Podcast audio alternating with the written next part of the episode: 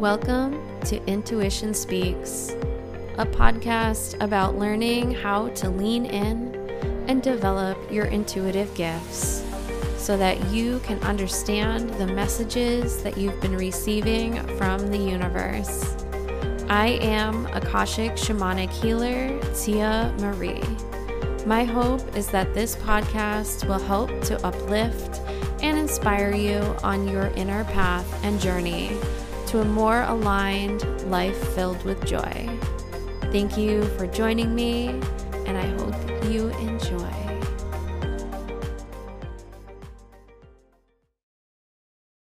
Hi, guys. This is Tia from Intuition Speaks, and I am so excited to have Ire on here with me today.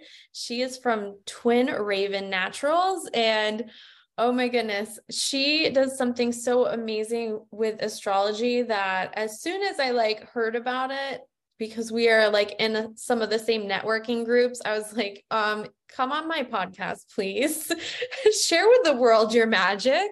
So she is a medical astrologist, and I'm gonna have her just like start and dive in so we can like, yeah, tell us about what it is you do and your background. I'm so excited.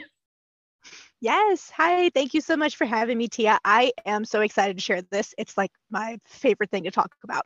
So, my initial background was um, the more traditional path, I guess you could say, in our society, where I wanted to help people. And the only path that I knew of was basically like going into the medical field.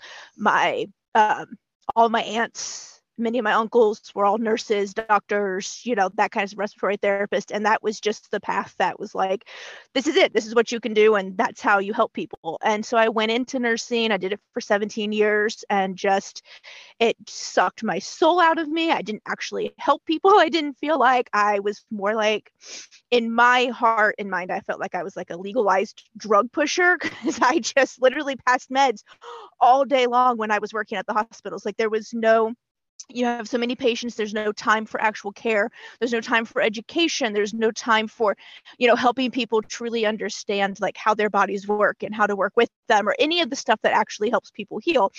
And i just got really tired of doing that. And so i was like there has got to be another way. And then i myself got sick. I got diagnosed with endometriosis and um, the modern medicine uh, was just giving me no answers. It was like, I was like, okay, well, how do we cure this? And they're like, oh, there's no cure. You're just going to be stuck with this forever. And I refuse to accept that because I'm like, oh, hell no. Our bodies can regenerate our bodies can heal. Like i know my body can heal this and you're not helping me so i'm going to figure out my own way.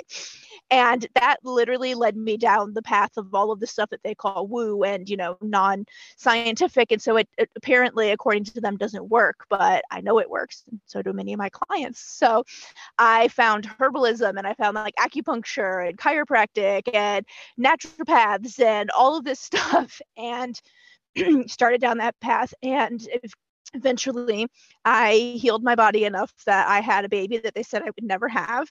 And as of just a few years ago they said that i literally could be not even saying in remission that i don't have endometriosis anymore. Like there's no evidence of it anywhere in my body anymore and i was like ha take that. so, um, along that way, I got a degree in herbalism and then I loved it and I started helping people and I was seeing real changes. And so I went and got a second degree in herbalism. And in doing so, I just found that while I felt like I was truly helping people, the results I was getting weren't what I wanted and wasn't what I was expecting to get. So I was like, there has got to be another way. The classes and courses and everything that I took very much treated herbs in a very allopathic manner. This herb is good for this, and that herb is good for this. And you know, you take this herb when you have this, this, this, or that symptom. And herbs don't work that way. They don't work on symptoms, they work on the whole person. And if you reduce them down to their chemical constituents, then you're just literally taking away like their innate being of who they are and what they can actually do for you. And it just never resonated with me and i felt like i just was having a really hard time helping my clients because that just didn't make any sense to me as to well this herb is good for you know this symptom and that client's having this symptom but that herb's not doing anything for them. So like what am i doing wrong? What i was doing wrong was treating the herbs like they were a chemical pill and they're not. So that led me down the path to find something else and i stumbled across Sajah Popham. he's now my mentor but at the time i didn't know who he was but i found his podcast started listening to it and he started talking about how this herb is governed by that planet and it's best for like people with this sign or and it helps with you know um, people who have like an excess of moon in their chart or a deficiency of sun. And i was like oh wait a minute like this makes sense. And it started really like clicking with me and i started formulating my herbal remedies based on like what was going on in the person's natal chart and how they were reacting to certain things and in their cosmically designed you know individuality and things started changing and so i was like okay i don't know what kind of magic this guy has but i want it mm-hmm. so i went to his school and i got a degree in astroherbalism which is what he calls it but it's basically medical astrology and really just started diving deep into that and just ever since have been doing so much better. So, medical astrology itself is actually the practice of using an individual's natal chart, comparing it to the current transits of where everything is in the sky at this moment in time when I'm speaking with them. Um, and then also running it against, like, if they say their health problems started seven years ago, where the planets were in the sky seven years ago at the time that they estimate that it really started and seeing how that all lines up with their symptoms and what's truly going on inside their bodies. So like for me my chart um, saturn is one of the great malefics. It's probably the biggest malefic in a chart and anywhere it is usually causes major problems in that system of whatever um, systems the sign that it's in rules. And i was like okay i have got to see if my chart explains my endometriosis and i am not kidding. As soon as i pulled it up and i looked for saturn my saturn is in scorpio. Scorpio rules the female reproductive system and is prone to endometriosis as it is and then mine was in saturn so it was depressing and suppressing all of the blood flow and all of the good stuff that I needed to my uterus. And I was like, you've got to be kidding me. Like, if I had known this years ago, I would have been able to take steps to like start preventing this instead of, you know, I was like, holy cow. and so it just like really opened my mind and it showed me a lot of like things that I could start adding into my life that I wasn't already doing to keep my body on the path of health and to keep that from ever being a problem again. And that just sealed the deal for me that this is definitely what I want to do. And I've been doing it ever since and having great success. So. Oh my gosh. So, first of all, where do I even start? Like, I feel like so many of us healers start on the path ourselves, like needing like dire healing. And mm-hmm. I think without that like we won't be who we are right we have to overcome these like huge yeah. almost traumatic like diagnoses like I, I'm right there with you. They're like, oh yeah, you can manage your symptoms, but you'll always mm-hmm. feel shitty. And I'm like, thank you. I'm gonna pick something yeah. different. Yeah, um, you're like, thanks for that encouragement. yeah, or they give you some sort of vague like, okay, so now go eat an anti-inflammatory diet. And you're like, okay, so what's that? like they don't yeah. give it to you. and then they're like, and exercise. And you're like, that's awesome. I have chronic Lyme disease, which you just told me. And you're telling me to exercise, but you didn't give me anything to like figure out how that's going to be a possible thing. So it's really just I tried to explain this to my husband recently too. I'm like, they're they're not really there for like well people. They're there for sick people. And it's just kind of like to keep mm-hmm. you going, even though you're sick.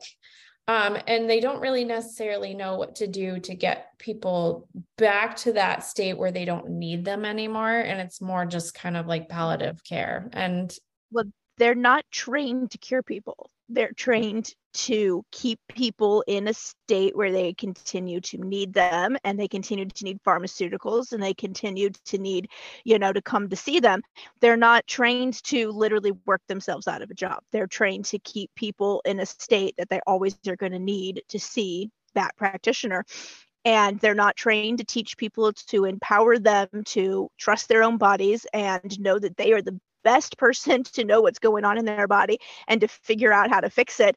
They are literally taught and we're taught from like babies on that if we have something wrong in our body the first person we need to go see is someone else instead of sitting and listening to our bodies and learning to figure out what they need and communing with them and learning to speak the language of symptoms so we can determine what's going on. You don't always need someone else. And there's nothing wrong with going to see someone else. Hey, if you break an arm, the best place to go is hospital because there's probably no one in your life that's going to set that properly outside of a hospital, right? They are good for emergency management of conditions. You get in a car accident, yes, please go to the hospital and see a doctor. That's probably what's best for you in that moment.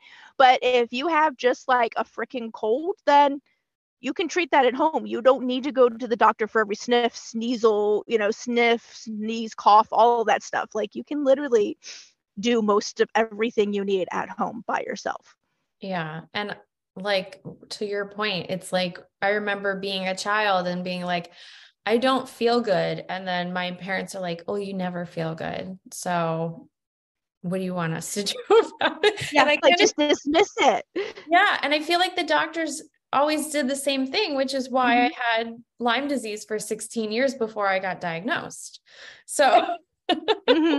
yes, yes. My parents always told me, Oh, you're just so dramatic. I literally went for four days, I think it was, with a majorly sprained wrist that I could barely move because my parents thought I was just being dramatic about a tiny little fall that I had outside when I got to the when my parents finally took me to the hospital because I was literally screaming in pain in the middle of a church service that they dragged me to. They were like, maybe she's not being just dramatic. And they took me, and the doctor chewed my parents out. Why in the world did you not bring her in sooner? Like it started to heal and it's healing improperly. And I still to this day have problems in that wrist because they just didn't ever want to listen to me. Yeah. And that just like blows my mind how many people are just kind of being glassed over. Like, oh, mm-hmm. yeah, sure. And I'm really excited that we're moving towards that um, trauma informed kind of movement where people are a little bit more aware and you know mm-hmm. acknowledging mm-hmm. things that maybe yes. they don't necessarily understand somebody else's pain but that doesn't mean they're not feeling it um, and mm-hmm. especially since i've become a part of the neurodivergent community it's like some things that cause me emotional and physical pain that other people don't freaking understand and it's like so amazing when you're seen in that way by other people who are experiencing the same freaking quote unquote weird things but are actually mm-hmm. normal mm-hmm. because that's who you are um and I think yeah, which what... is why I like medical astrology too, because it literally points out like this is exactly how you are designed to be. Mm-hmm. And yes, it sucks that this health issue is going on, but it also shows you ways to fix that and help you understand your body better. So it really helps you accept like who you are and how you react to things and how you do what you do because it literally is how you are designed by the cosmos. It's nothing to do with there's something wrong with you or you're crazy or whatever anybody has ever told you growing up. So, yeah, I find that a lot of these systems outside of the medical field are so much more already trauma informed than, you know, they ever were. I know when I first experienced human design, I was like, holy shit, that is me. And same with astrology. It's like, mm-hmm. yeah, it's amazing because then you come to a place of acceptance like oh like everybody else that was telling me i was like a problem or i was difficult or it was because like they just didn't vibe with my my chart and who i am and that's okay, uh-huh. okay. yes yes and it really you're right it really helps you just like accept that and 90% of the time like what you really just need is acceptance and once you accept that you will find that healing starts happening on so many different levels. And what i like about like the alternative medicine systems i don't know why we call it alternative medicine it, we shouldn't it's not alternative it's like legit but anyway that's another soapbox for a different day. Um is that all of them, almost all of the systems and any of the ones that I've studied or been a part of or worked with are designed to be very holistic and manage like everything for the whole person right? They're all very about spirituality and emotions and your psyche and your physical health and all this stuff combined. Like you don't just look at the symptoms which is what allopathic medicine does um, and just look at oh well you're having anxiety so here's a pill to stop the symptoms if you go to any other type of practitioner outside of an allopathic one, they're going to go, okay, well, when did this anxiety start? What was happening in your life at the time? What's going on with this? How was this functioning? And that's exactly what I do. What else is going on? And I, you kind of use that. And I use also the natal chart to help me pinpoint like where it really started and why it was starting. And then, yes, you treat the symptoms so that you're not having a patient who's miserable on top of everything else. But you treat the root cause and then surprise surprise it goes away and they don't have to take a pill to just manage the symptoms for the rest of their life you know which comes with a whole host of side effects and other issues that are not fun.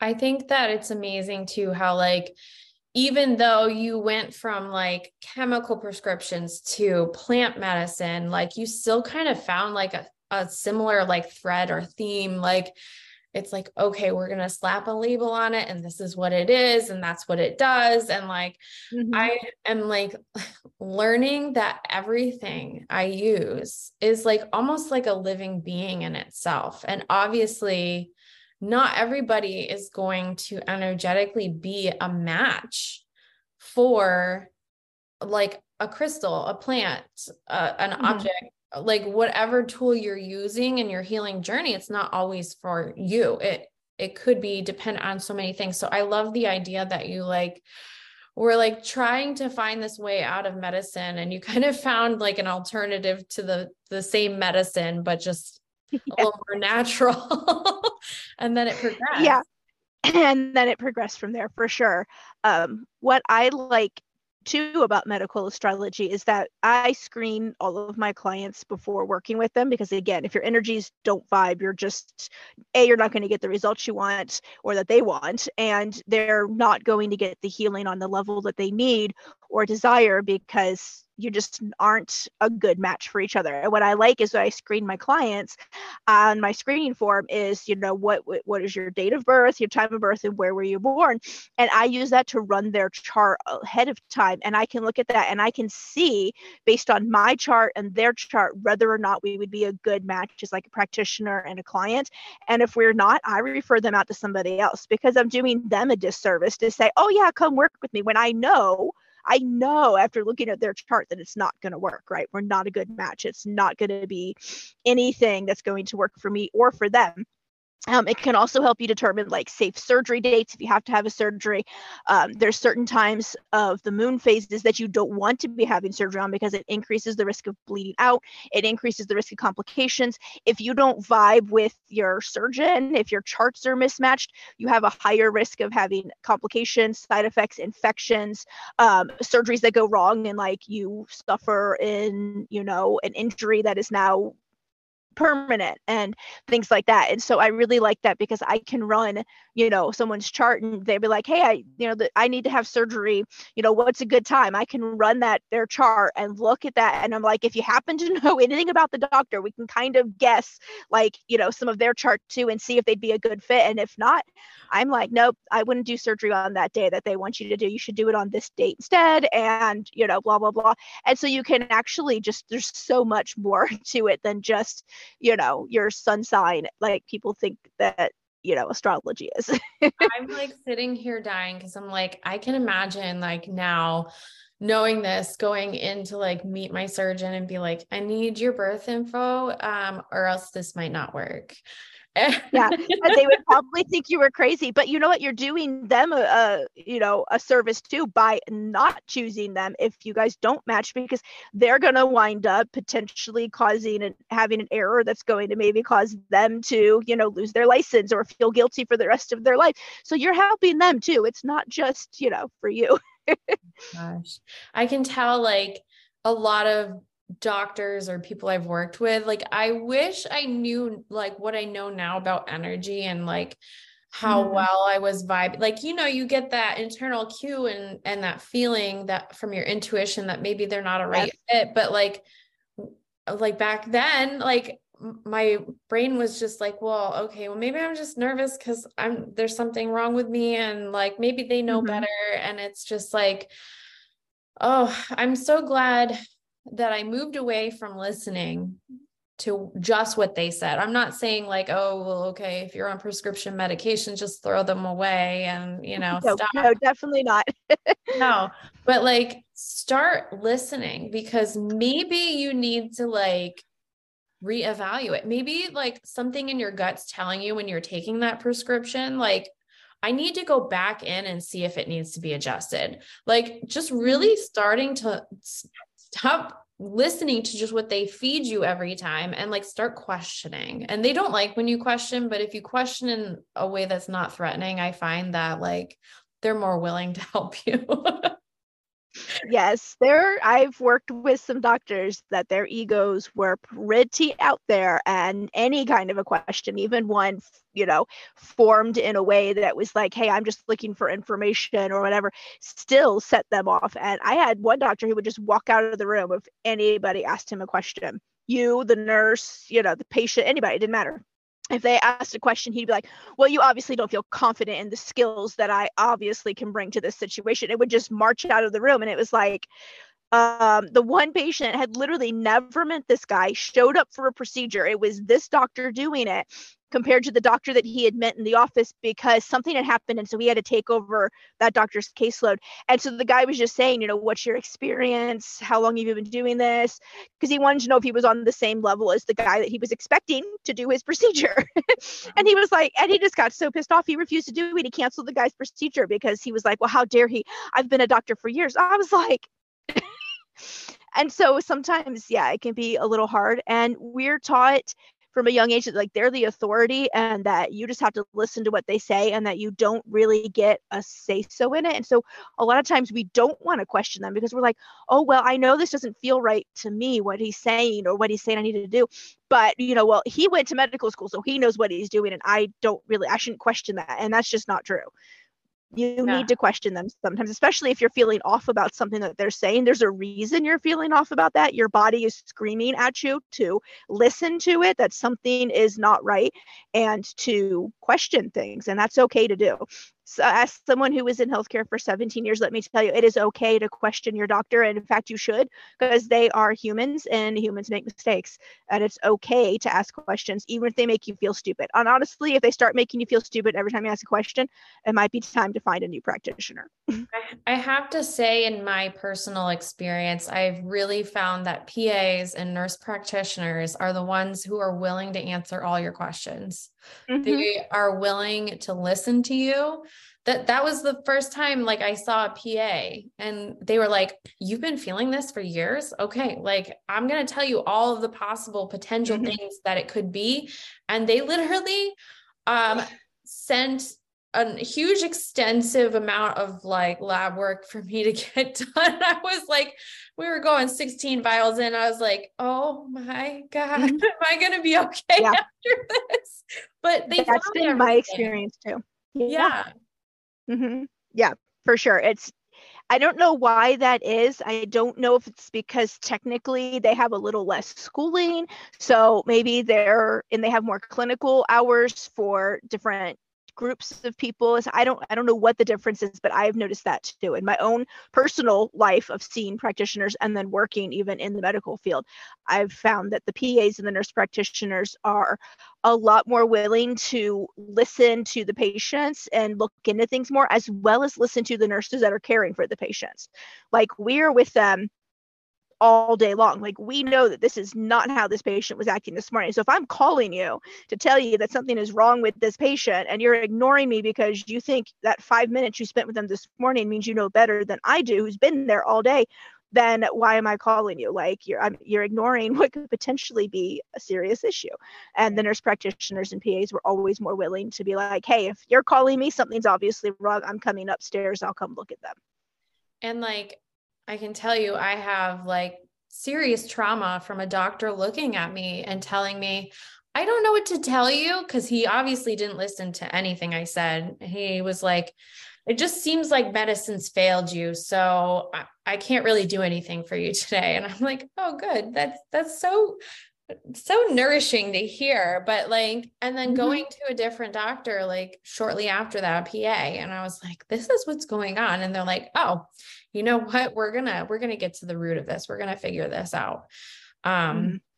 it just was a completely different experience and yeah. I felt so relieved so relieved. Yeah it's so nice when you finally find someone who actually listens to you and not only listens but hears you which is a completely different thing. People think oh if they're listening to me they hear me and that's not always the case but to find a practitioner that actually sits down and listens and then hears what you're saying is like oh, a breath of fresh air. And that's really what i left medicine for was I didn't feel like I was able to do that and provide what I wanted to to the patients. And so I started my own practice where I give you all the time in the world to be listened to. I hear you, and then we work together to come up with a plan that sounds good for you.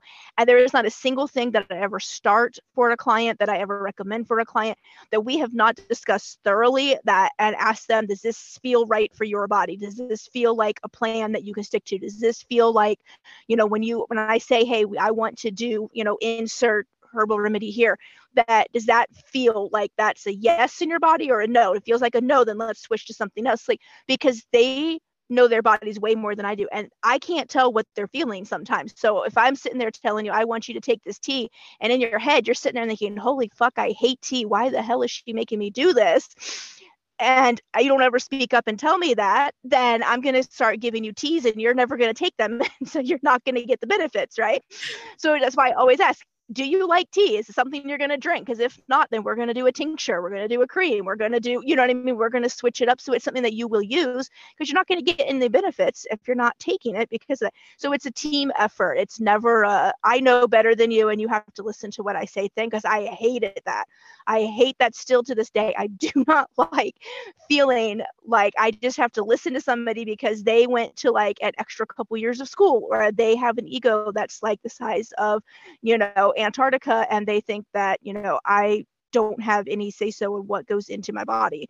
And so maybe I'm just coming from my own trauma, but I find my clients appreciate it because they don't, they feel like they're listened to, they're heard, and that they have a say so in what's going on in their treatment plans, which is, you know, something they haven't gotten a lot of times in the modern medicine system. Yeah, that's huge. Um, even like doing some like natural sort of things. Like I did for a while nutritional response therapy, which is kind of like similar. Um, it's muscle testing with a chiropractor mm-hmm. or practitioner. And there would be times where like he would be testing me for things and I would get a strong response for it. But like immediately when I would get home with the thing, I was like, I'm not taking this because of the size of the pill or the method of like how mm-hmm. I would mm-hmm. have to take it. I was like, this is not going to work for me. And I would sit there and I'd muscle test myself afterwards and it would be like a no. And I'm like, oh my God, like I wish that like I had said something in the office to him before I left with these like, five different bottles of horse pills mm that I'm not going to take.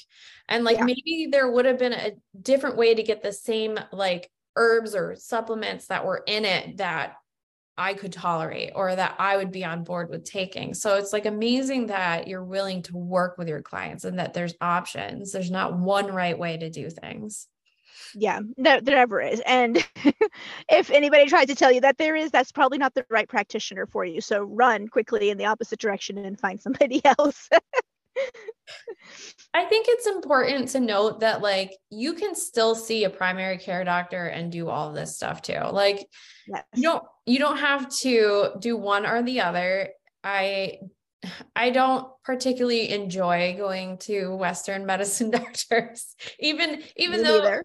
The ones that I have are more kind of like you know holistic based. I'm still not a huge fan, but I still go because I think it's important to make sure and check in that the things that I'm doing are working. Um, you know, I don't like to go overboard with blood work, but it's nice to see that, like, yeah, the treatments that I did, I don't have Lyme anymore. Like, I, am like, please check me again. Please double, please yeah. triple check me. So it's if nice you're to- someone who likes data, that's a good uh, a good thing to do for sure. Some of us don't really care about data, like whatever, I feel better, that's all that matters, kind of a thing. And some want that concrete numbers and that that's fine too. Like i encourage my clients to again listen to their bodies and if they want those numbers to go get blood work i don't provide that.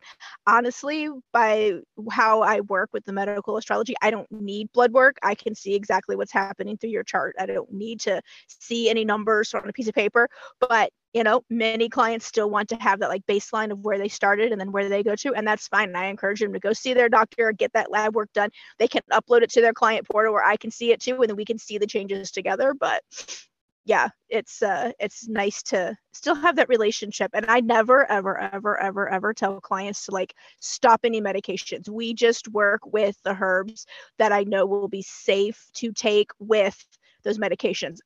Um because again uh, it's not my job to tell you what to do when it comes to that. You need to listen to your body and determine what's right for you. But some medications you can't just stop cold turkey without having, you know, major reactions and or potentially, you know, life-threatening things occurring. So um, that's not my job. I don't tell people that. But I've had people ask, "Should I stop this?" I'm like, mm, "That's a conversation for somebody who's not me." but I can see how, like, with the work that you're doing, your goal could be at the end to help them get off of the medication. And that's where, like, having that symbiotic relationship with their practitioner. I love yeah. telling my doctor all the weird shit I do.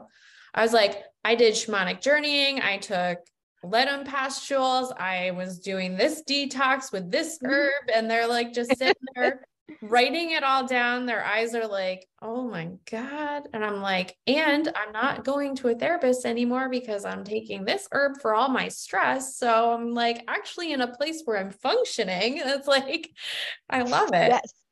Yes, I actually, my primary care doctor for a long time was um, a DO, which is a doctor of osteopathy. So they have a more holistic um, training regimen than like people who go to be the typical MD, which is, stands for medical doctor. Um, so they actually learn like uh, osteopathic manipulation, so basically chiropractic stuff, and you can get that done by them in their office. A lot of times they um, get even courses on like herbs and stuff. Of course, it's a more allopathic approach, but due to the fact that they do get those courses and they do take those, they're a little more open to you being like, oh, so um, yeah, I have this going on. So I'm taking this, this, and this. And I don't really want you to prescribe me anything, but I just came because I want you to check up, make sure everything's good, or do some labs or whatever, you know.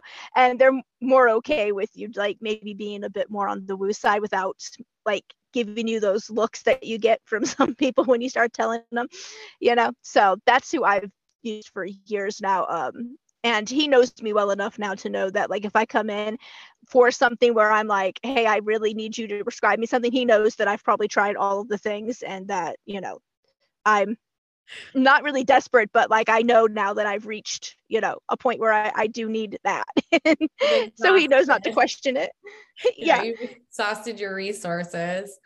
Uh, I want to get into about your endometriosis, um, like kind of healing journey. We don't have to go super deep, but I know a lot of women struggle with this and just hormonal mm-hmm. Issues in general. And I feel like every time I see anything from you, a lot of it is like hormonal health. Like if you could give us like a really big nugget of like what what gold you have in that wisdom i'd love to hear yes. So the number one cause of hormonal imbalances in anybody, but especially in women, because that's who I tend to work with, individuals with ovaries and uteruses, um, is nutritional deficits. And these can be caused from many different things.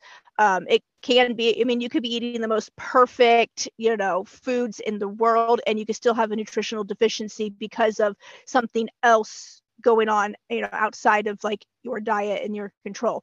Um, big cause second biggest cause is edcs which are endocrine disrupting chemicals which are found in pretty much everything that they say that women need to use.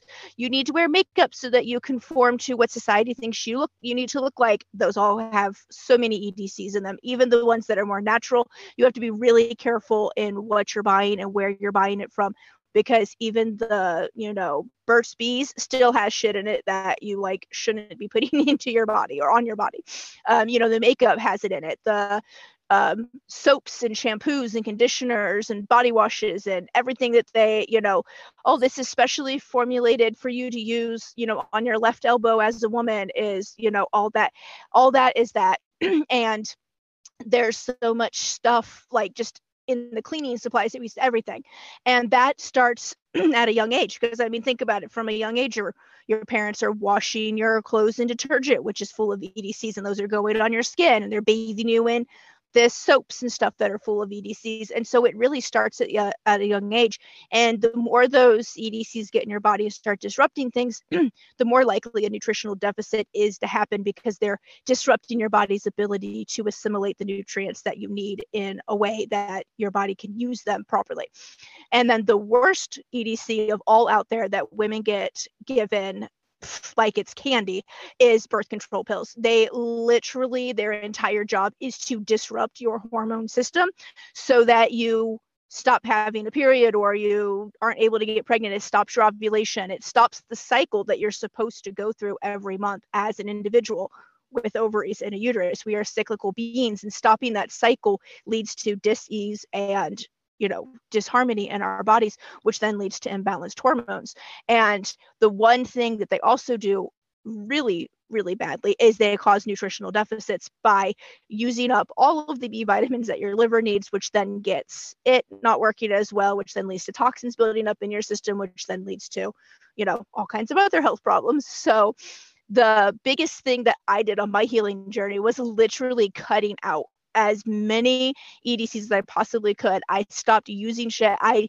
wasn't ever taking the birth control pills. They tried prescribing me for my endometriosis, but every time I took one, it was like not only did it just not feel right to take it, but as soon as I took even just one, my body had a severe reaction to them. And I was like, everything that I had been to the doctor complaining about was actually worse instead of better.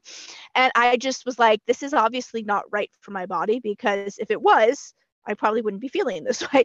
So I had stopped. So I stopped even asking. The doctor tried to give. It. I was like, no, I don't want those. They're not doing anything. They're making things worse. Like I just knew innately. I could at that time. I hadn't really looked into it, so I didn't know why. But I just knew that they were not for me. And so I stopped taking those. I changed all that. I, you know, changed up my diet. So I was eating more like nutrient dense whole foods, um, cut out a lot of the processed, you know, stuff that we find in all of the stores anymore. And um, just really changed that up and then you know added in some like daily movement that was making me happy so that my detox pathways were getting cleared daily by the sweating and the movement um, because it was keeping my colon working properly. So i wasn't having stools sit there while i was reabsorbing all the stuff i was trying to get rid of in my body. I was sweating which is another detox pathway. I was drinking like a metric ton of water a day um, because you know my kidneys need it. And as a Scorpio, Scorpio is a water sign, but it's like a super leaky water sign, and we don't like to hold on to fluids for whatever reason. You will find most Scorpios always have like a chronic runny nose for like legit no reason other than we're just Scorpios and it doesn't want to hold on to water and it'll find any way possible to get rid of it. And I was also having really, really heavy periods. So that's also a lot of fluid. So I just started really listening to my body and what it needed and uh, eating more nutrient dense foods. And that kind of, you know, really slowly but surely started changing things around as I upped my nutrition and I decreased all the stuff that was disrupting my body's ability to function as it needed to.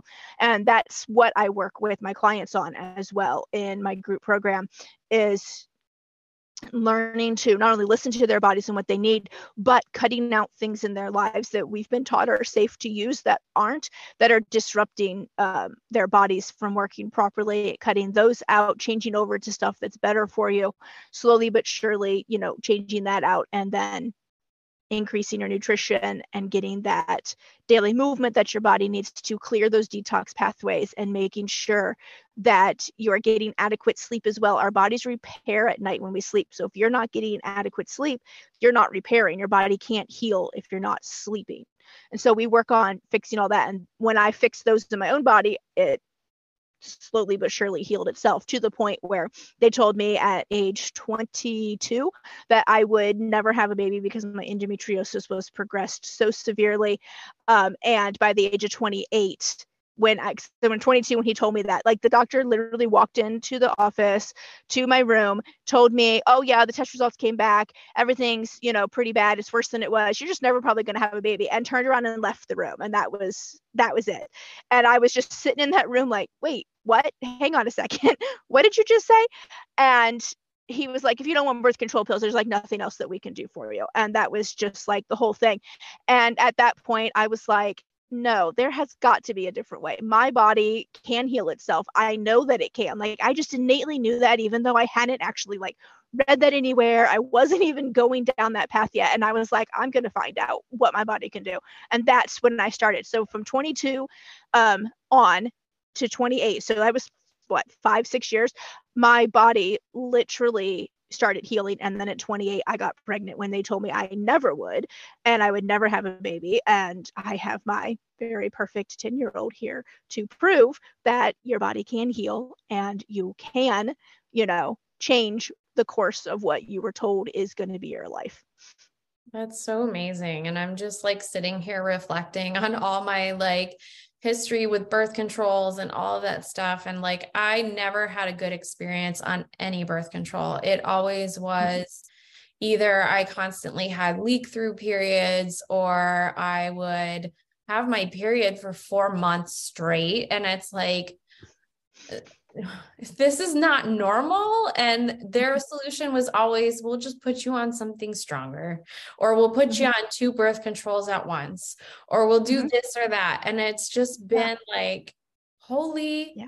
crap and i went to a doctor one time i did eventually end up getting my tubes tied because i was just like to the point where i was like i don't want children i don't want to do this medicine thing anymore and I went to her and I was like, I feel really fucked up. Like, I feel like my hormones are really out of balance because I've been on birth control for so long and mm-hmm. so many. And she looked at me and she said, Well, there really is no such thing as a hormone imbalance. So if you want, we can put you on some birth control to balance you out. And I was like, Oh, no. oh my God, no, that is oh, that's insane. Of course, hormones can be imbalanced. Like endometriosis is what they call an estrogen dominance disorder because there's an imbalance. This doesn't you don't call something estrogen dominant if if it's not an imbalance. Oh God. Oh, the things yeah. that you hear out of practitioners' mouths sometimes. I'm telling you, wow. I had some really, really crazy things said to me along my journey, which has really disillusioned me into ever going back, which is another reason why I was like, fuck it, I'm doing it myself. at least I wouldn't tell myself crazy things, right? Oh, right. And like, I don't know, it's been an amazing journey, but I like have so much gratitude for my body now because it used mm-hmm. to feel like my body wasn't a safe space. I used to feel like I was always at war with my body and I hated my yeah. body and I hated who I was because I just imagined that that's who I was was my body and my body was damaged and it was broken and there was mm-hmm. everything wrong with me and nobody could fix me and I just have so much gratitude for the fact that I just decided that I wasn't going to let somebody else like take my fate and decide it for me. Yeah. And that's the thing too that I don't like and I don't agree with the modern medicine is they they treat every illness like it's a battle to be won against your body. Like everything is a fight, everything. And what you find when you start doing like the way we've been doing things now, that what actually brings healing to your body is working with it instead of against it, not fighting it, not turning everything into a let's suppress these symptoms it's telling me. Let me, you know, give it this medication that's going to stop this necessary process in my body because that's what's causing the symptoms. Like when you stop fighting what your body is telling you what it's doing and you learn hey i don't have to go to war every day my body's not a battlefield that like needs to be fought against that's when things really start changing when you start just embracing okay this is the body i have it's maybe not great right now but i'm going to start working with you instead of fighting against you and you start becoming like a team that's when things really change yeah and I know you pulled my chart for me. You had some. I did. Oh my gosh. I was like super excited. what did so, you discover? Let me yeah. So I pulled Tia's chart, y'all, and literally as soon as I saw where her sun sign was located by the date of birth that she gave me, I was like, this explains like already 90, probably 8% of all of the health issues that I have heard her talk about on social media, in her podcast, all that stuff, right? So for those who don't know, her sun is in Pisces, her moon is in Scorpio, and her rising sign is Libra. And then the other planets that I really look at closely, I look at all of them obviously, but the ones that I look at the most closely are the malefics, which are Mars and Saturn.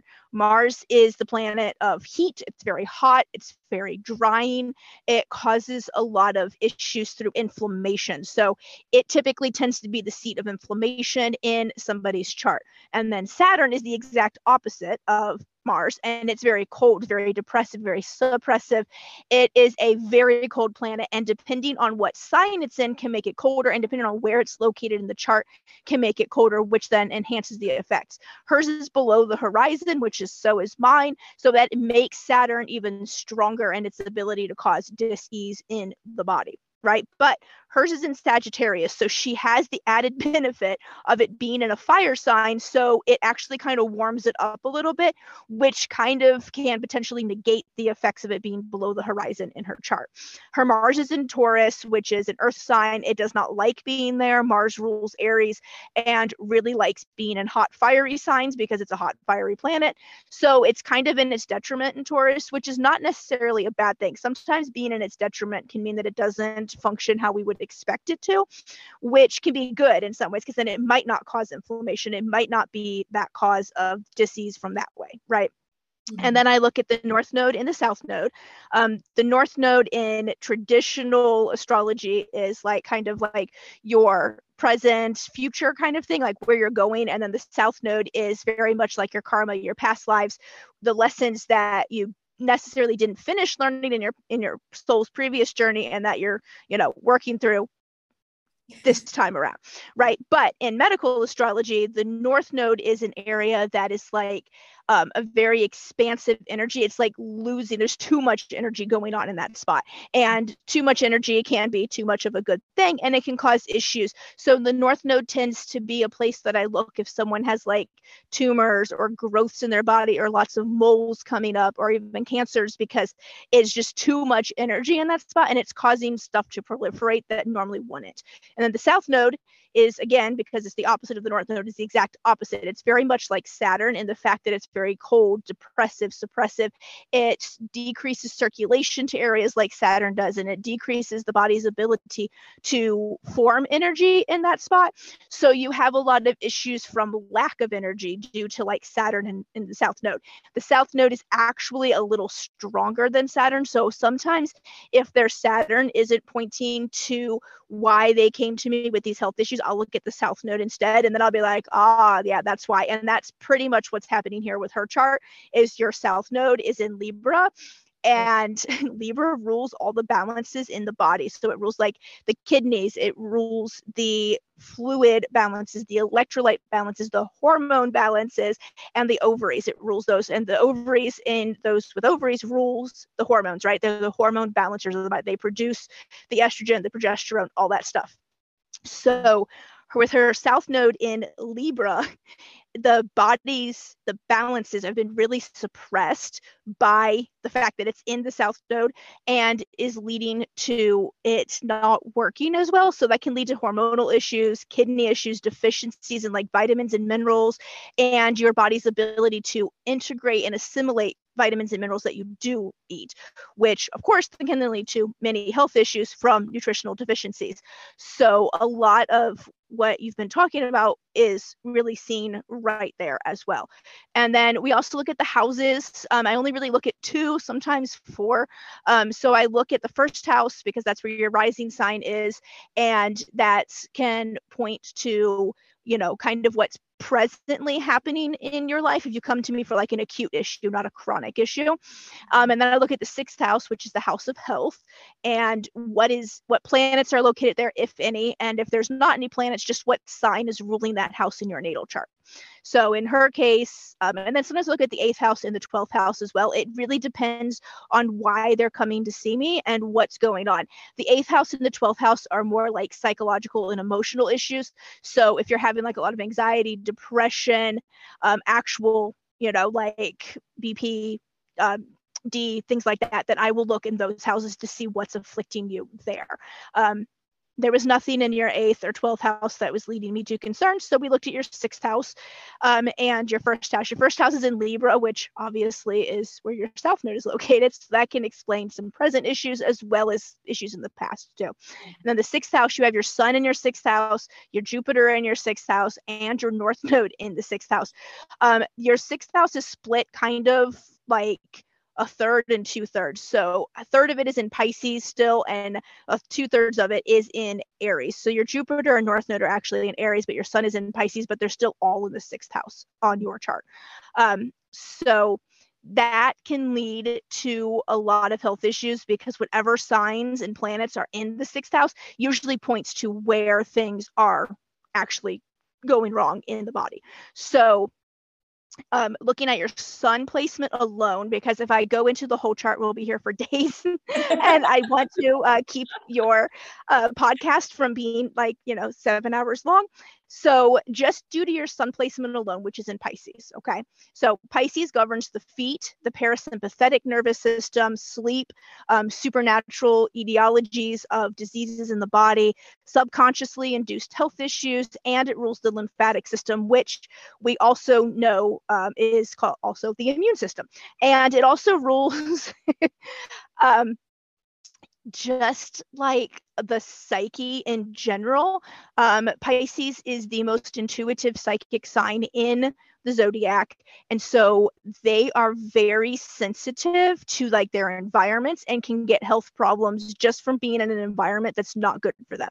So like if you work a very stressful job you as a pisces would have the potential of having a lot more stress related illnesses and issues than like somebody who was not a pisces who worked in that same like put in aries in that environment and they are thriving they are flying they love it right? But pisces are very sensitive to their environments. And so if it's very stressful there's like a lot of nasty people that work there and the energy is off, like when you walk in, you know. Like as a Pisces, you know, you feel energy so well. And so you walk in, you know, this is not the place you want to be. That can really influence like your health. So Pisces have a lot of health issues sometimes that are caused by just being in an environment or in a relationship or somewhere that's not where they're supposed to be.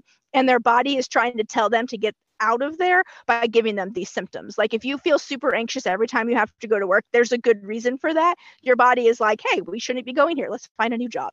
so things like that. That's with Pisces. Um, so Pisces are excessively sleepy signs. It is the last sign of the zodiac. It's a late winter sign. Um, late winter is where everything is still really kind of sleeping and there's not a lot of sun for the most part. And so, because of that, Pisces tend to be deficient in any of the vitamins and minerals ruled by the sun, which is basically all of the vitamins that you need to prevent major health issues. So they rule the fat soluble vitamins, uh, the sun does mainly, um, which is vitamin A, vitamin D, vitamin E. And then I also say vitamin K in here. Vitamin K is technically a water soluble vitamin, but you need vitamin K when you take vitamin D to make sure that it's absorbed properly. So I lump it in with those to, make sure that people know to take vitamin K as well. Um, and so, because of this, that can lead to health issues that are related to the fat soluble vitamins, which are autoimmune disorders and hormonal imbalances in the body as those are the ones that need hormonal, I mean, sorry, fat soluble vitamins the most. Um, on top of that, Pisces is an excessively sleepy sign due to where it is. And Pisces individuals that are a native Pisces, meaning their sun, moon, or rising is in Pisces, need a ton of sleep. You will be the kid that needed like 14 hours of sleep a night and you still couldn't function the next day because what you actually really needed was probably 15, but you had to wake up to go to school. And so Pisces don't do well in like schools or jobs where they have to get up really early in the morning because they need so much sleep that like working a 12 hour shift is not something that your body is going to be okay with. So learning that about Pisces that, hey, I just need extra sleep and there's nothing wrong with that is okay. You just need to find ways to work with that. So um, working for yourself works great because you can make your own schedule. You can work whenever you want and set those hours. Um, finding a place that has maybe flexible flexible hours where you don't have to come in every day at like 7 a.m., you know, is something really good as well. Um, so most health issues with Pisces can be fixed by looking to the feet or making sure that they're getting plenty of sleep.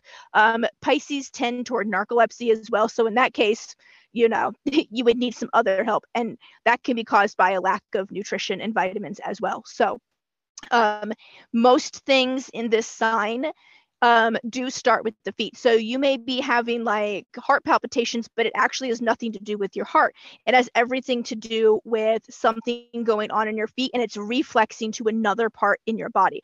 So regular foot massages, reflexology, um, acupuncture, acupressure to the feet is super important for Pisces to have on like a weekly basis for some, depending on anything, to keep health issues from happening. So it, that helps really um, kind of keep things at bay and can also fix things too if you're having some health issues that crop up.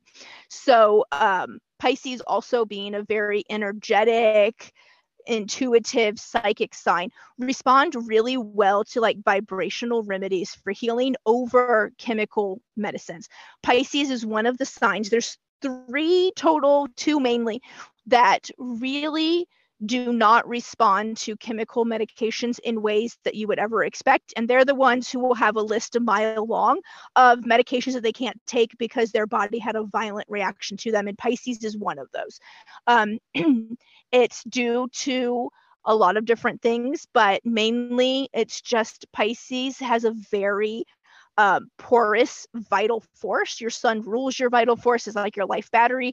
And with Pisces being such a late winter sign, it has a very porous nature to their vital force. So they pick up a lot of things along the way from other energies, other vibrations, other things like that, that lead to their vital force, their life battery being a little weird sometimes.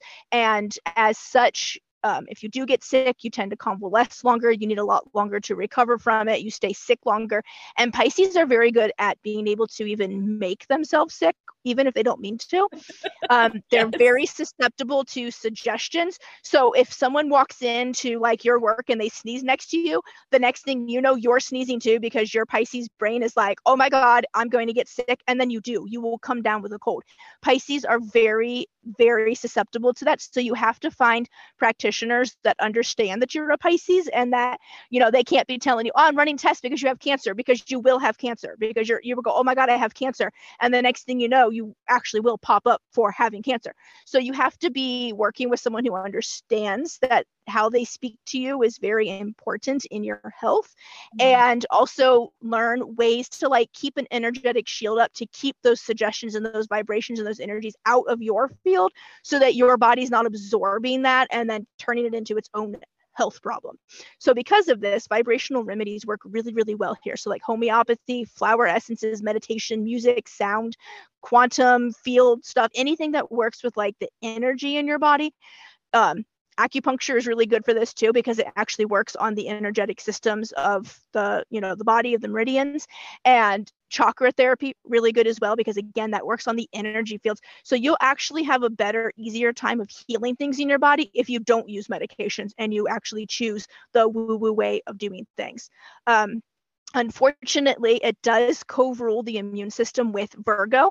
Um, and Pisces immune system is really sluggish and doesn't like to respond quickly to things. So let's say you do come down with a cold, it might take you two weeks to get over a cold that only takes someone else maybe a few days because the Pisces immune system is like, yeah, yeah, I'll get there when I get there and doesn't really want to like work as fast as others.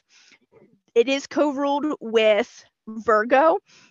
So um Virgos is the exact opposite, right? Um, Virgo is their immune system tends to be like too good and actually will lead to autoimmune disorders. So it's possible that that's kind of what was going on with your body at the time was your immune system was slow to respond to the virgo side because the opposite sign of pisces is virgo so when we're looking at ways to help your body heal we look at virgo and like what they need so we can start giving your body more of that um, more of the vitamins that and minerals that Virgo rules, more of the things that Virgos need to do to stay healthy. And in this case, your immune system probably was like, okay, things are moving too slow. Let's pick up the pace here. And that led to a lot of the issues because the Virgo was trying to balance things out and kind of went a little too far, which is a Virgo trait. They very much tend to go overboard sometimes. And so that's honestly what i'm seeing in your chart is your virgo was trying to balance out your pisces which is normally what we want but in this case it kind of went overboard. So another place that we really need to look to make sure that you're staying healthy is ways to help your lymphatic system. So lymphatic massages are really good for pisces virgos as well but pisces especially because it really helps like get out some of those toxins that your immune system's being a little sluggish about doing. Um, and like rebounding dry all really good things to add into your life if you're not already doing them to help that lymph system of yours and your immune system in there um, and keep it from really getting too stagnant. As a sun native, you respond best to holistic, whole body, spirit approach to healing. So, meditation, prayers, yoga, dancing, Tai Chi, reflexology, these all work really well for you and helping your body heal. Um, as far as like a herbal approach, we would want to do a lot of herbs that are good for like detoxing your immune system, that are helping your body work your immune system better and getting rid of those toxins that are built up. So these are herbs that usually require decocting, which means that we boil them in the water instead of boiling the water and then pouring them over. So these tends to be roots, berries, um, needles, things like that, um, that really contain a lot of nutrients in them. They're very nutrient dense, which is what Pisces need. They need lots of nutrition because they don't absorb and assimilate nutrition as we would expect um, due to their late winter, uh, their late winter sign, you know, stuff.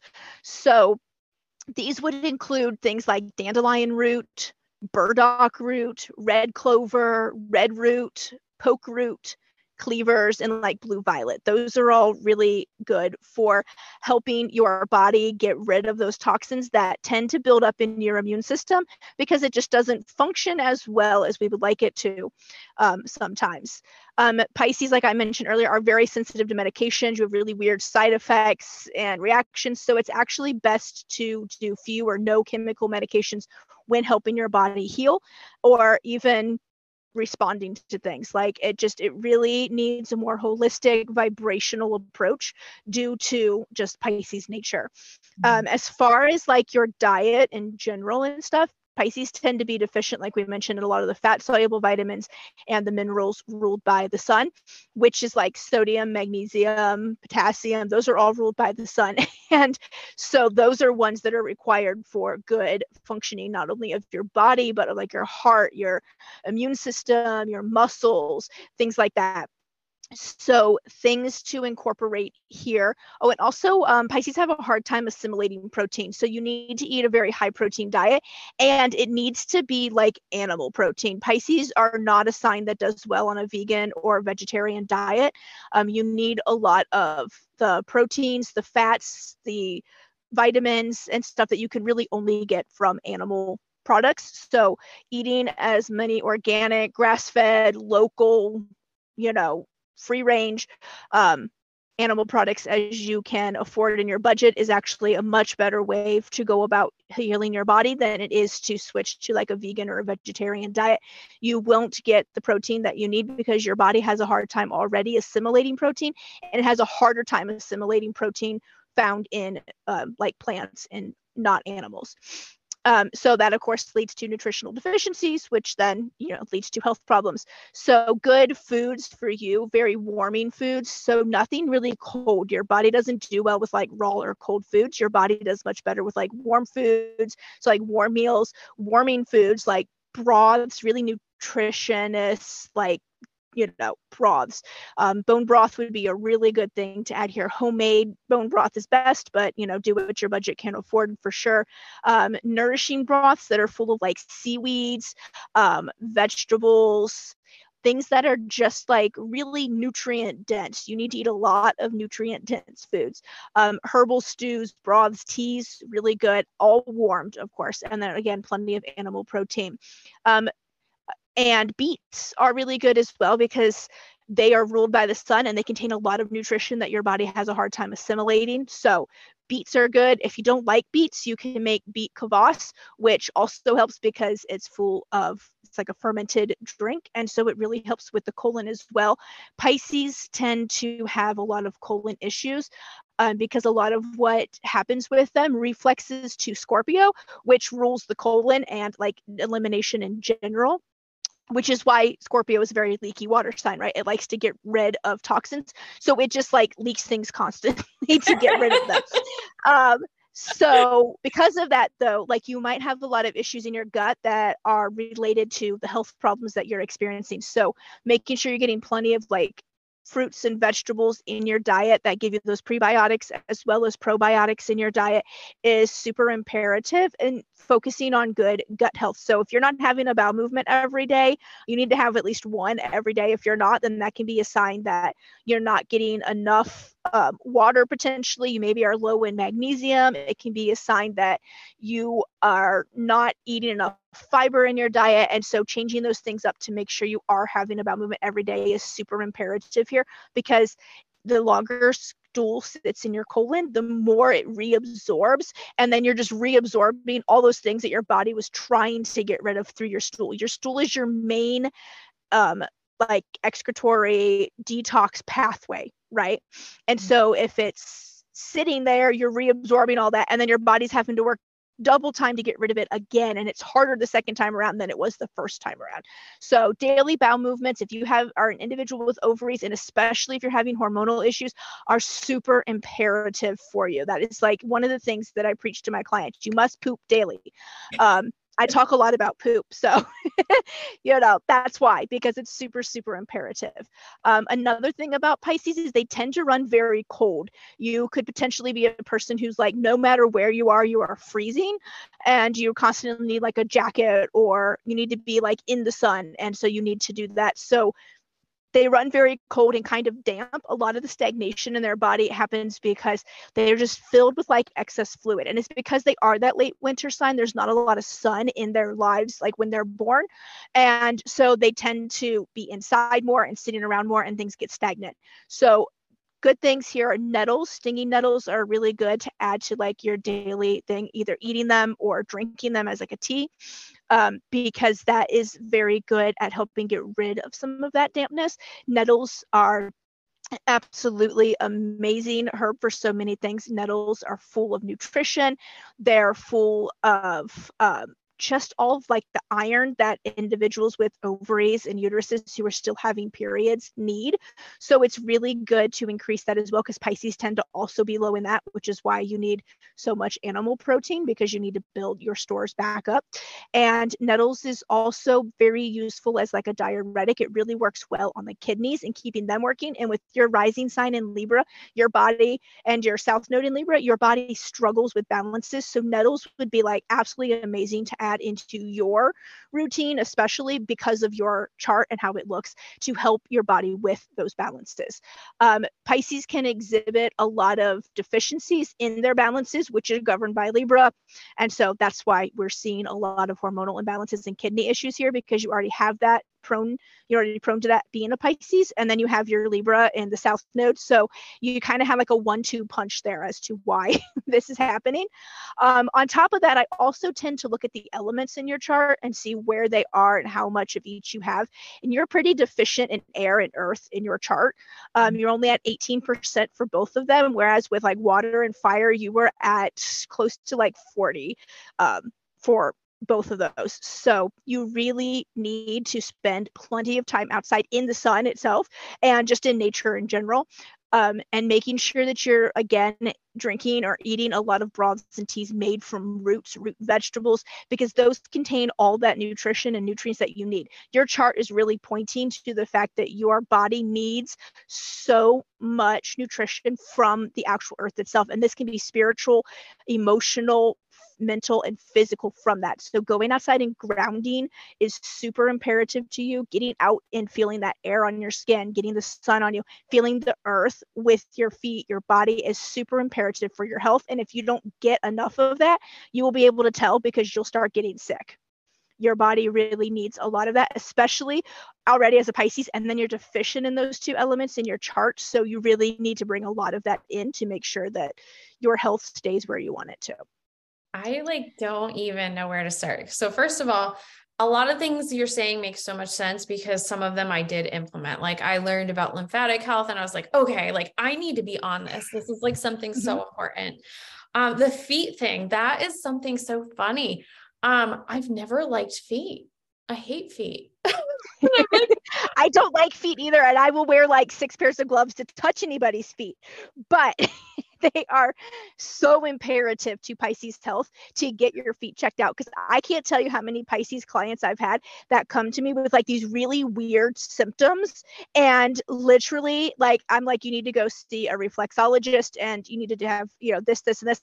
And they think I'm crazy, but they go and they go see them anyways because they're like, what the hell? I've paid her all this money to tell me, you know, this stuff. So I'm going to go do it. And they go and they do it and they come back and they're like, oh my God, that weird symptom I was having has not come back since they did some weird thing to my foot. And I was like, told you. now, like, that's what Pisces are. Is there something that like just regular home care that you can do for your feet? Like, let's say I'm not ready for some stranger to touch my feet. Like, where can I start? Um, you can actually buy a reflexology chart yourself, which shows you what zones on your feet, and you can have either your husband or spouse or partner or whoever in your house just push on those areas themselves. You have to put like a decent amount of pressure for up to 20 to 30 seconds in each area. Um, or you could do it yourself, like look at the chart and do your own feet. If touching your own feet doesn't, you know, isn't uh, a thing. I know some people just really are weird about even their own feet. So, or you can get even one of those like roller type ball, like foam rollers kind of, and you can do that. The cold frozen water bottles that people use for like, um, uh, plantar fasciitis, that's really good. You can do that. A tennis ball works really well. But anything that's putting like the pressure on your feet to really help clear those areas of, you know, deficient energy is really a good thing to do. How do you feel about those massagers that you can like put your feet on and they like go a million miles a second? that might work well for some people and it might not for others. So again, just listen to your body and like try it. And if your body is screaming at you that, hey, this is not what I want, then you know, there you go. You figured out it doesn't work for you. Oh and then you're talking about like the heat. Now I can tell you, and you're gonna think I'm crazy. I sleep on an amethyst heating pad all year round even in the summertime, I'm sleeping on a heating pad. Yeah, I am not surprised at all. Every Pisces that I have ever had as a client who's a native Pisces, meaning one of their top three has been Pisces, is literally no matter where they live, they could live in the tropics of the hottest place in the world and they are cold constantly and they are wearing a sweater or they're sleeping on a heating pad because they need it. And I am a champion at sleeping. And I used to, mm-hmm. I had a lot of trauma about that. People would get mad at me for sleeping. Oh, yeah. Mm-hmm. And so ridiculous. But I'm like, oh, I shut up. I can sleep. This is my job. Yeah. And that is legit what you need. Like you're the type of person that if you do get like an acute illness, let's say the cold, the flu, anything like that, is literally the best way to heal that is to take plenty of fluids and nourishing broths and then just sleep like literally sleep for 16 20 hours a day and you'll get better much faster than you would if you ignored your body's desire to sleep to you know listen to societal standards which say that if you sleep too much you're lazy. Lazy is a made up term by capitalism to keep you from you know not doing what they want you to do which is provide them a lot of basically almost free labor. It has nothing to do with anything otherwise. People are not lazy. People do everything they can to the best of their abilities and how they're cosmically designed. I, I always like i'm on the couch and it's like eight o'clock and i look at my mm-hmm. husband and i go this is my cue and i fall asleep every night. Yep. and that's why. And, and like, that's why I used to feel bad, but now I'm just like, whatever, I'm over it. But this is just so, oh, so validating. I'm gonna tell him, like, guess what? I I need to sleep. So you can just play your yeah, video. The medical astrologist in my life told me to go to sleep. So that's what I'm doing. Bye. yeah.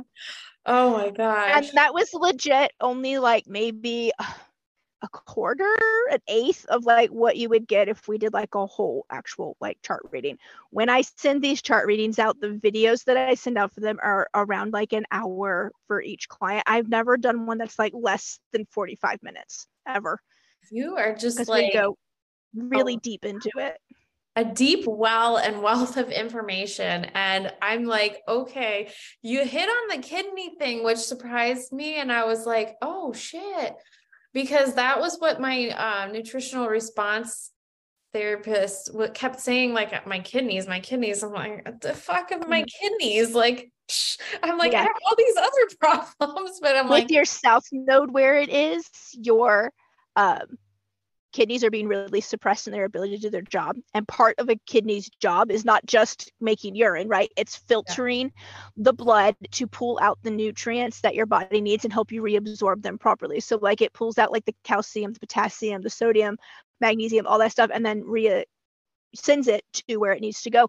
So a lot of the things that you were probably feeling and experiencing were the fact that those weren't being reabsorbed properly because your kidneys function is being suppressed. So really making sure you're eating basically through your diet a excess of those is great and if you can't eat enough of those through your diet then that's where supplementation would come in for you and then the other thing you said about uh, not doing a plant-based diet so like I can tell you, I constantly had stomach issues growing up. I have food trauma, mm-hmm. anxiety.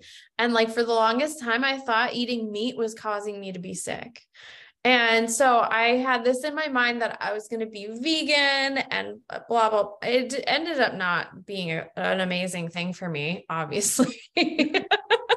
no, but like your body is cosmically designed to need animal products, and there's nothing wrong with that. Like there's that whole movement where it's like everybody has to be a vegan or a vegetarian because whatever. And if you want to do it for, I guess, you know, I'm a nice person. I don't want to you know contribute to the death of animals that's fine but some people's bodies are literally designed to need meat more than others. And knowing what your body is designed to do and how it works will never make you feel guilty about your diet ever again, no matter what some militant diet person tries telling you.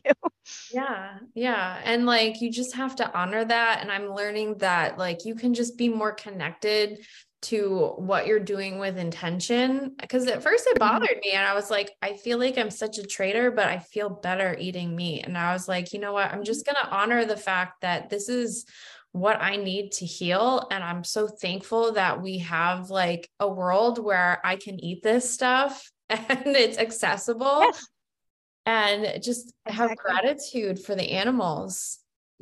Mm-hmm. And the animals know that they're here for that too.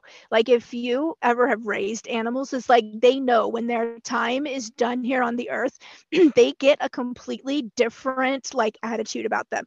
Like we would talk to ours, you know, be like, hey, you know, we've really enjoyed having you here, but you know, tomorrow we're going to you know do this and you could just see they would come up and they would like touch you and it was like there was acceptance in their body and they would go on and there was no fight there was no because they knew okay my time is up i'm here now i've completed what i've come here to do. Like if you treat them like the sentient beings that they are and you talk to them and you explain what's going on like they accept it so much more gracefully than i think a human would do if we were in the reverse position right where they were the dominant species and we were not. And um yeah like it's find somebody who raises their animals ethically who's grass fed or organic as much as possible because those actually there's you know studies that show that grass fed beef and pastured pork and chickens and everything actually contain more of the nutrients that you need because feeding them grain and stuff actually makes them have to use their stores of B vitamins and things that you actually are trying to get from them. And so, because of that, um, corn finished, grain finished beef or anything like that actually doesn't give you the nutrition that you need as much as like the grass fed does. So you know learning to like say okay this is what my body really needs and find a way to like budget that in and, and put more money maybe toward that and less money toward something else you know will have you be able to honor your body and what it needs in a way that works for you. But seriously find a local person that you can go and you can see how they treat their animals and you can see how it does. If that would make you feel 100% better about doing that then do that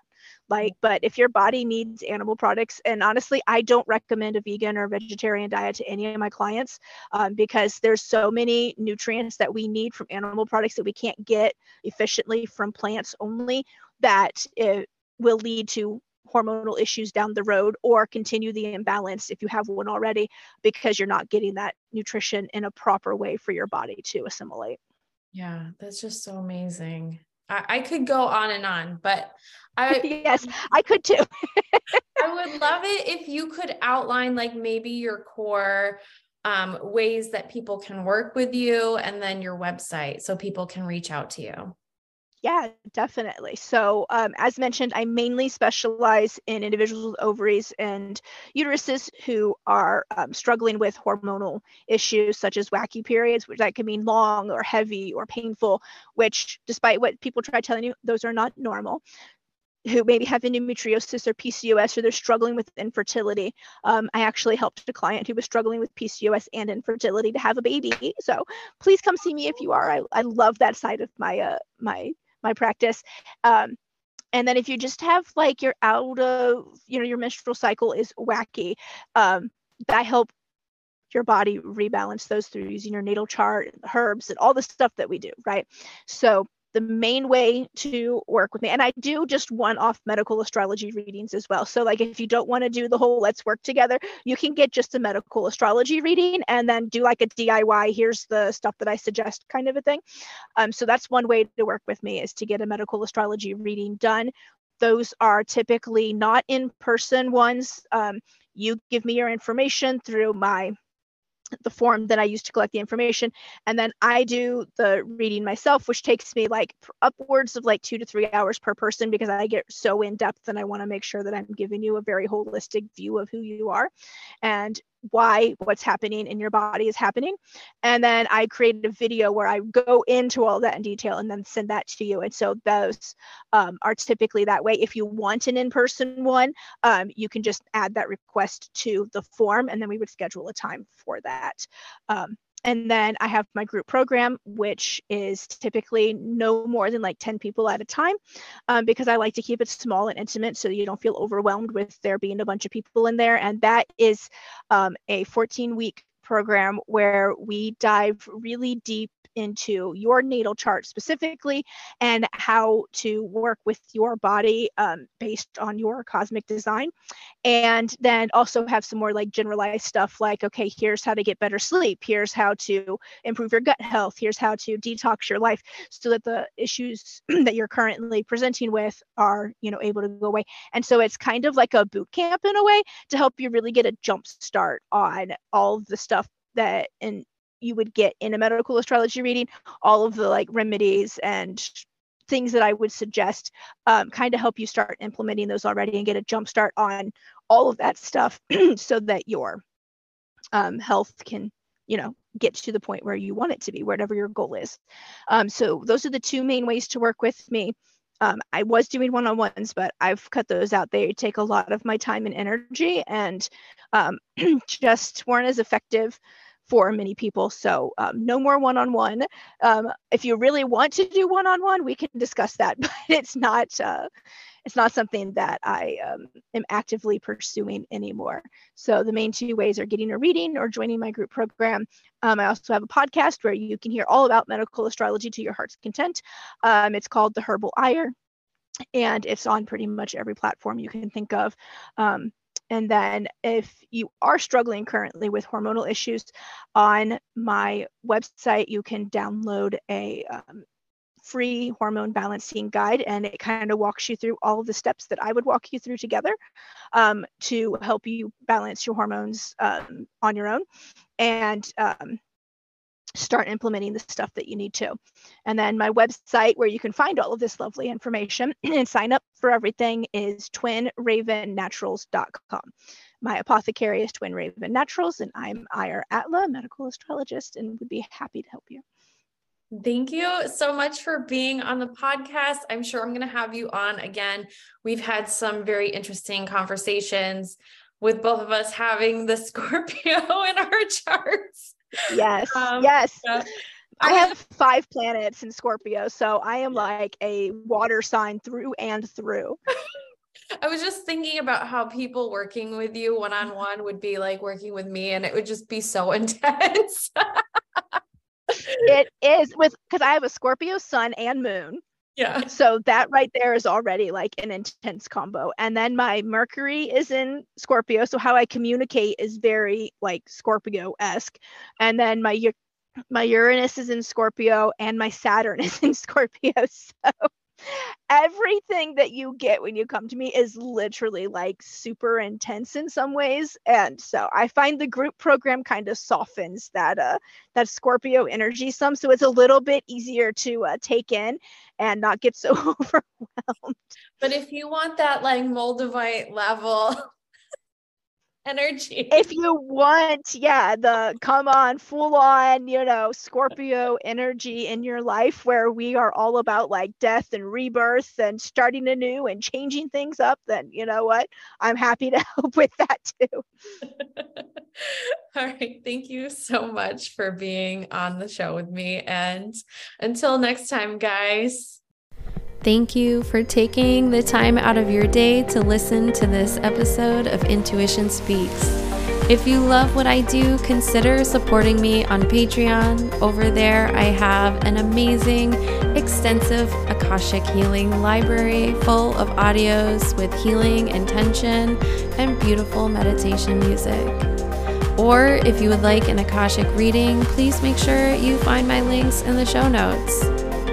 If you like this episode, please subscribe so you don't miss out on another one. And be sure to share it with someone who would enjoy this podcast. Thank you again, and until next time.